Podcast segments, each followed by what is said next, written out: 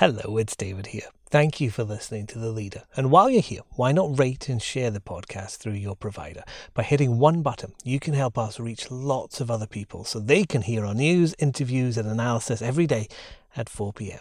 Make sure you subscribe too. Now, from the Evening Standard in London, this is The Leader.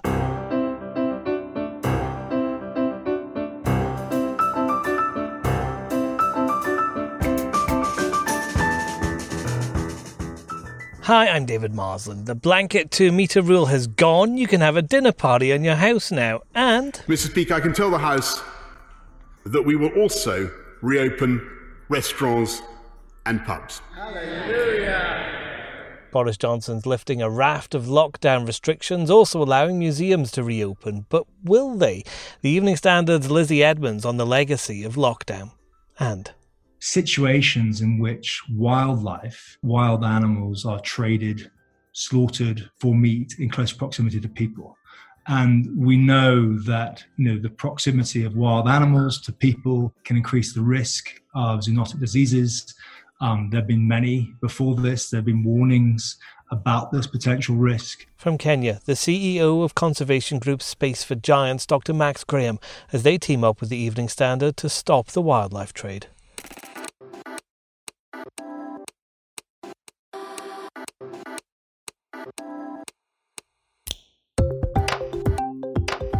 Taken from the Evening Standard's editorial column, this is The Leader. For the whole thing, pick up the newspaper or head to standard.co.uk/comment. In a moment, why the end of lockdown might not mean everywhere actually opening up.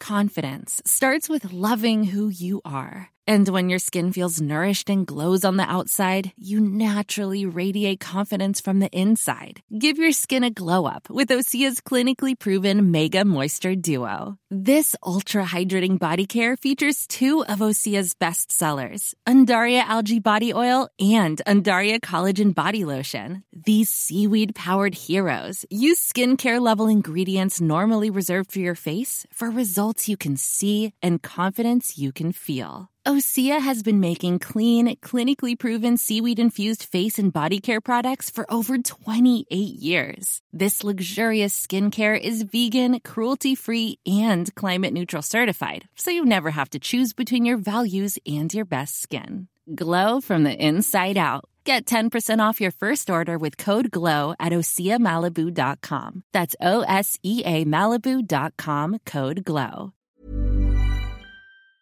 Hi, I'm Lawrence Dallaglio, host of the Evening Standard Rugby Podcast, brought to you in partnership with QBE Business Insurance. The show is available to listen to now and right up to the end of the season, when the winners of the Champions Cup will be crowned at Tottenham Hotspur Stadium, and the fight for the Premiership title will be decided at Twickenham. QBE is one of the world's leading insurers, and they will help your business build resilience through risk management and insurance solutions. Subscribe and download now, wherever you get your podcasts. Thanks for listening. Hallelujah, they cried in the Commons as the Prime Minister confirmed pubs will be able to reopen from July 4th, and he didn't stop there. Almost as eagerly awaited as a pint will be a haircut, particularly by me, Mr Speaker, and so we will reopen hairdressers with appropriate precautions, including the use of visors. Well, there'll be none of this in churches. They can reopen, but singing remains banned. This isn't quite the end of lockdown. Much of the restriction lifting comes with caveats. The blanket 2-metre social distancing rule is out where it's not possible, like public transport. So 1 metre is in, but it's plus mitigation. Wear a mask, keep your chat short. We will not be returning to normal. Nevertheless, our editorial column says it's a welcome step forward. Society needs to find a way to open up while controlling the threat of the virus. Other countries around the world have shown that it can be done, provided people stay aware of the risks and healthcare systems respond quickly to any sudden outbreaks. We can do it in Britain. It is safe to visit our great museums and galleries, and safe, if rules are followed, to eat out and drink in pubs. How they cope with the costs of social distancing is another matter. But London is returning to life after lockdown, and the government is right to be leading the way. But will everywhere that can reopen actually reopen? The Evening Standard's Lizzie Edmonds is with me over Zoom. And Lizzie, you've been talking to some of those art galleries and museums that are being given the green light to get people back in, but there's still lots of rules and regulations. So can they actually do it? Well, that's a very good question, really, because yes, they've been given the green light, as you say, for a couple of weeks' time. And whether or not they will open immediately on July the 4th, just because they can, doesn't mean they will. They've got a lot of considerations to take into account, that being, you know, a lot of our famous galleries and a lot of our famous museums rely on a huge tourism sector. You know, kind of almost half of the people that are through their doors every day are tourists. Obviously, they don't exist at the moment.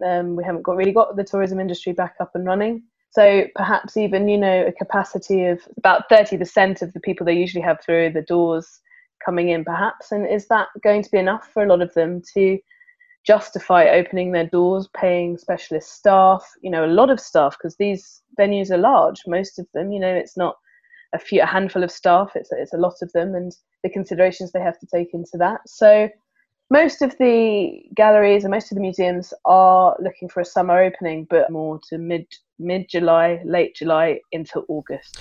But there must be, having been closed for so long, there must be a financial pressure on a lot of these ones, I guess, particularly the smaller museums. Yes, there's a huge financial problem for a lot of our famous and very important cultural institutions to London and to the UK. I mean, as you say, they haven't been open for, it'll be 4 months if we're looking at a mid-July to late July opening. That's a long time.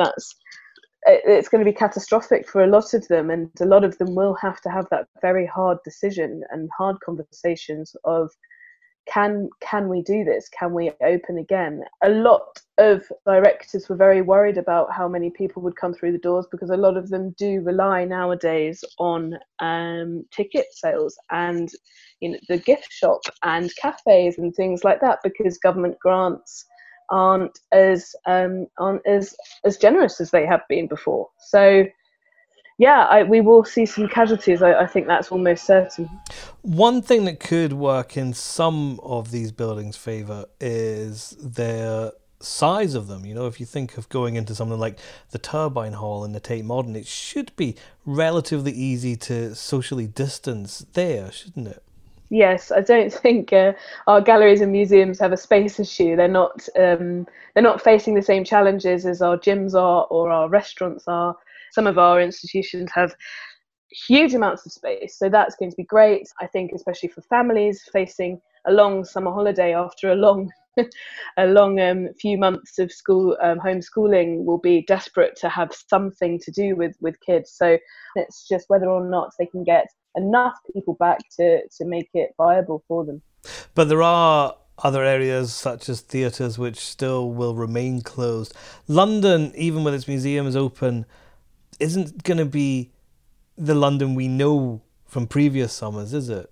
No, it's not. I mean, at the beginning of the pandemic, everyone was saying, oh, these are unprecedented circumstances, and now it feels like everyone, the new kind of zeitgeist is to say that it's the new normal. And I think it will be very strange for a lot of people going to all these museums and galleries and cinemas, and it not really being the same. It's just going to be very different, or, you know, not coming into contact with people in the same way. I mean, I think, as I've said, the museums and galleries have a fortunate position in that a lot of them aren't particularly overpopulated. Yes, okay, the big kind of blockbuster exhibitions, you would have hundreds of people through the doors every day, but a lot of the galleries are quite quiet, and that's what a lot of people love about them, about going to a museum, going to a gallery, having some time, having some space to yourself. So that won't change, but then you will have the inevitable sanitizing, you will have the inevitable screening, you will have, you know, not being able to go closer to people. There will be capacities on all of the galleries and museums, that meaning that not that many people could go in. So, and wider, our cultural institutions will take a hit. As you say, theatres probably not going to be open this year. Restaurants, yes, but it's not going to be the same as, you know, gathering around tables and eating and drinking with your friends. It's going to be very different, and I think it will take a while to adjust. next? At the heart of this, it's as simple as a single animal traveling a long distance to a market and being slaughtered and eaten. I mean, that's the very essence of this challenge. Dr. Max Graham from Space for Giants on the Evening Standard's campaign to end the illegal wildlife trade. Hi, I'm Lawrence Dallaglio, host of the Evening Standard Rugby Podcast, brought to you in partnership with QBE Business Insurance. The show is available to listen to now and right up to the end of the season, when the winners of the Champions Cup will be crowned at Tottenham Hotspur Stadium, and the fight for the Premiership title will be decided at Twickenham. QBE is one of the world's leading insurers, and they will help your business build resilience through risk management and insurance solutions. Subscribe and download now, wherever you get your podcasts. Thanks for listening. Without the ones like you, who work tirelessly to keep things running, everything would suddenly stop. Hospitals, factories, schools, and power plants, they all depend on you. No matter the weather, emergency, or time of day, you're the ones who get it done. At Grainger, we're here for you with professional-grade industrial supplies. Count on real-time product availability and fast delivery. Call, click Grainger.com, or just stop by. Grainger, for the ones who get it done.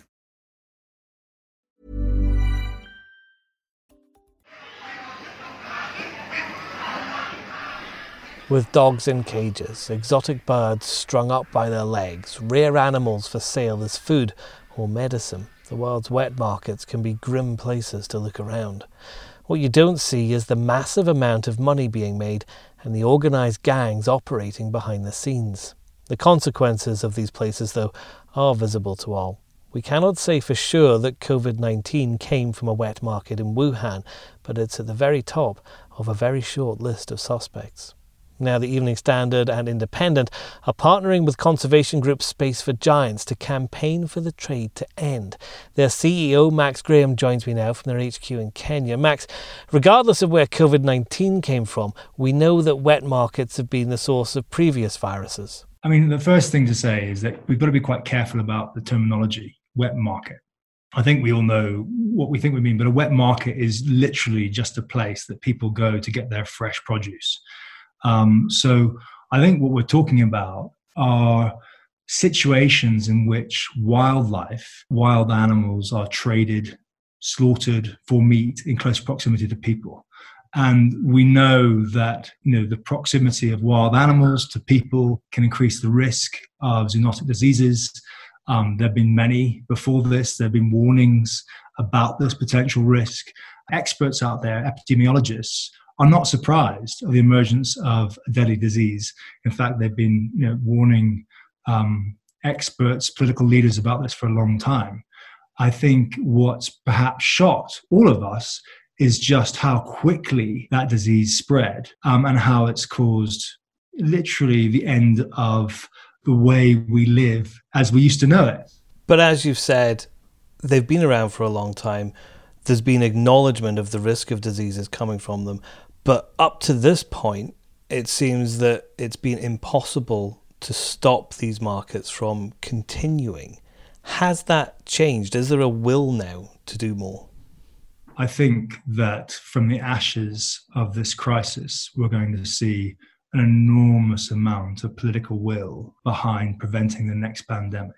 The supply of wildlife, particularly that wildlife that presents the greatest risk to people, has been an issue for a long time. The illegal wildlife trade has been very hard to stop. It's the fourth biggest illegal trade in the world. It ranks up there with the illegal arms, human trafficking, and drugs. So it's a source of money for very powerful and dangerous criminals. Now, I think one of the challenges we face is that wildlife is also a source of protein for tens of millions of people globally. So it's not sufficient just to say end all wildlife trade. We have to be quite surgical in the interventions that are required to ensure that the conditions in which species that are traded can present a risk to human health are targeted. It's not just about closing down markets.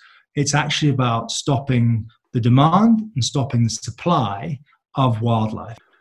We're very focused on the supply side of the illegal wildlife trade.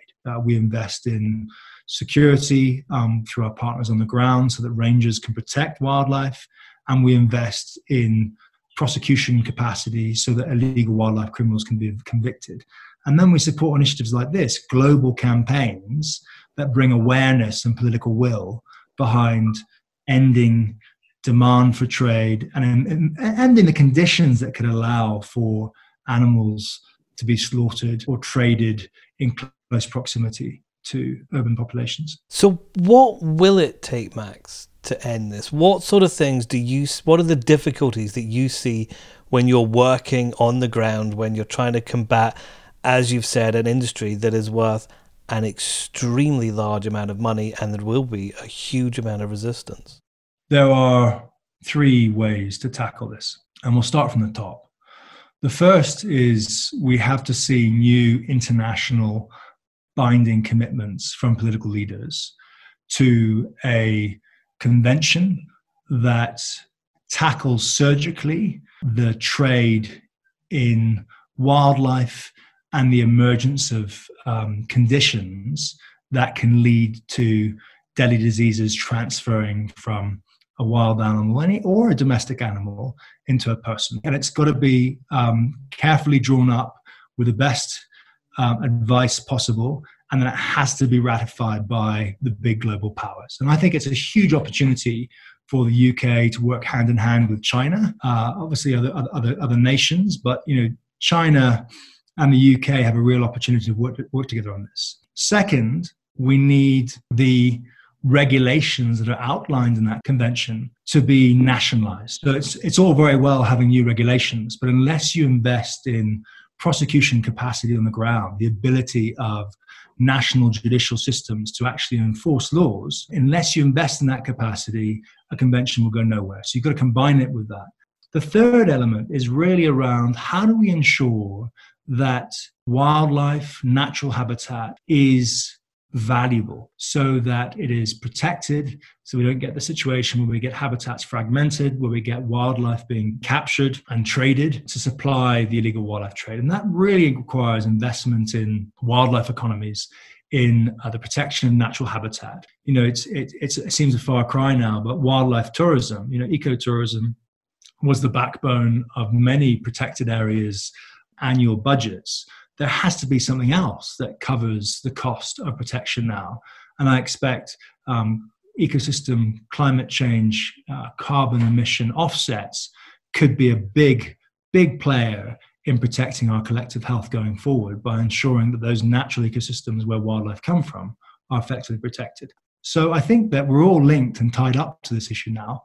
And I think the readers of the Evening Standard could do a huge amount to both contribute financially to efforts to stop this trade and also to work collectively to encouraging the British government to stand side by side with other nations to get behind a responsible and binding commitment so that this never happens again. We've got to prevent the next pandemic.